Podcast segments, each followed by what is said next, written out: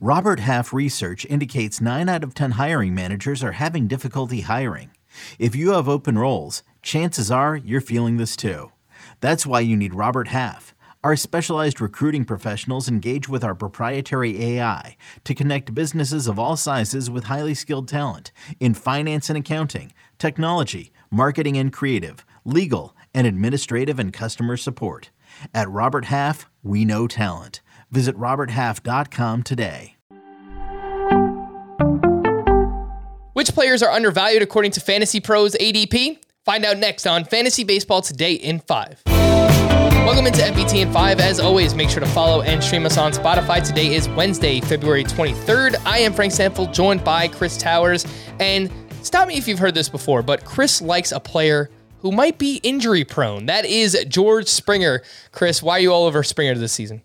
You know, I'm really starting to talk myself into George Springer. I know the injury concerns, I know the age, but you know, something that I'm trying to keep in mind more is that you're not playing for to avoid last place. And you're not playing to avoid sixth place in fantasy baseball. You're playing to try to win. You know, that's the whole point of the game. And there might not be a, more than a handful of hitters who will, will help you win more than George Springer does this season if he stays healthy. Over the past three seasons, he's hit 278 with a 570 slugging percentage and a 369 on base, including a 40 homer pace each season. He's likely going to bat leadoff for what may be, you know, the best lineup in baseball and certainly probably a top 10, certainly probably a top 10 lineup his 100 he started 56 games in the leadoff spot last season and put up a 150 game pace of 105 RBI and 126 runs. George Springer could be what Marcus Semien was last season when he was one of the most valuable players in fantasy. And he really just has to stay healthy and do what he does. I don't think that's asking a lot, even if some other people might and I love like he goes 60th overall. Getting George Springer as your fifth player, just stop playing everyone else in the league. Sign Chris up for George Springer around pick 60 this upcoming season. Chris, we've seen some inconsistent seasons from Luis Castillo over the past handful of years, uh, but now we're seeing his ADP at the lowest that we've seen in quite a while uh, 73.2. Why are you buying back in on Castillo at that price?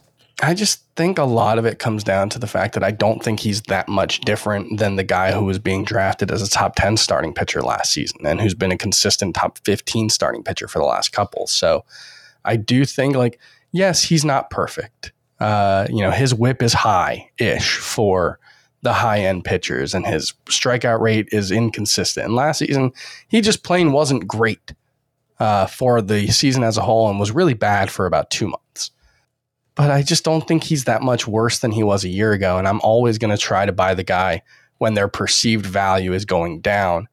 I don't know if Luis Castillo will be a top 15 starting pitcher. I'm certainly not ranking him that way, but at that price, you know, he's like SP, almost SP 30 in some drafts. I, I just think it's it's too good of a price to pass up. All right, Willy Adames is the next one up here, and he talked quite a bit about not being able to see the ball in Tropicana Field when he played for the Tampa Bay Rays.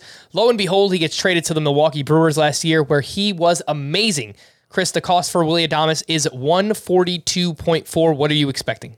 I think that price is just so ridiculously good. It feels like he's the cheat code at the shortstop position, and maybe for fantasy baseball in general in 2022 he hit 285, 366, 521 after getting traded to the Brewers last season with a 30 homer pace. And it was this big outlier performance, except that if you take out his home games and you just look at what he did on the road when he was with the Tampa Bay Rays, he hit 293, 466, 497 with a 27 with 27 homers in 159 games. He was basically that guy after getting traded to Milwaukee. So I think it's pretty reasonable to expect him to be something like that guy. And that is a legitimate four category stud, I think, with potentially 10 steals. Yeah, I'm with you. I'm all about Willy Adames, and I'm with you on this next player as well. Jo Adell, currently going outside the top 200, former top prospect, struggled with strikeouts the past couple of years. He was called up way too soon in 2020. But Chris, this has the feeling that at the end of the season, a lot of people are just asking themselves, why didn't I take a shot on Jo Adell at this cost?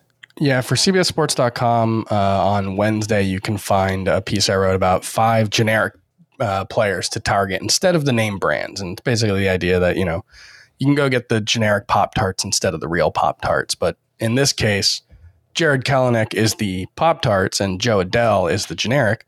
And they might just both be just as good as each other. I'm not sure I have much reason to think that Kelenic's much better, and he's going 100 picks earlier than Jo Adell. So that tells you what a good value Adell is.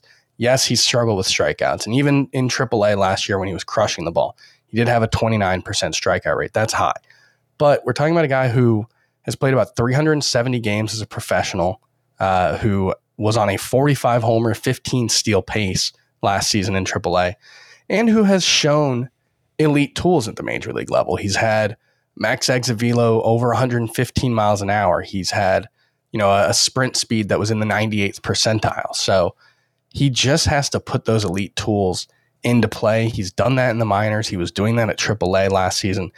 And even before his injury at the end of last season, he was starting to show it after he got called up. The strikeout rate was way down. He was starting to hit the ball with more authority. I think Jo Adell is going to be a, you know, potential top 50 player this season. Mm, I love it. For more extensive fantasy baseball coverage, listen to the Fantasy Baseball Today podcast on Spotify, Apple Podcasts, Stitcher, your smart speakers, or anywhere else podcasts are found. And thanks for listening to Fantasy Baseball Today in 5. We'll be back again tomorrow morning. Bye bye. When you have sports mixed with your pop culture, along with humor and celebrity interviews, your earbuds are enjoying The Rich Eisen Show. Dan Orlovsky, are you still a Jayden Daniels is the best quarterback available in the draft guy? I think the three things that make it stand out for me are number one, I think his ball placement versus man coverage is the best in the draft. Every quarterback in the NFL is accurate. He's got the best on tape. Number two, most transferable stuff to the NFL. And then I think the third thing is pocket peace. Search for The Rich Eisen Show on YouTube or wherever you listen.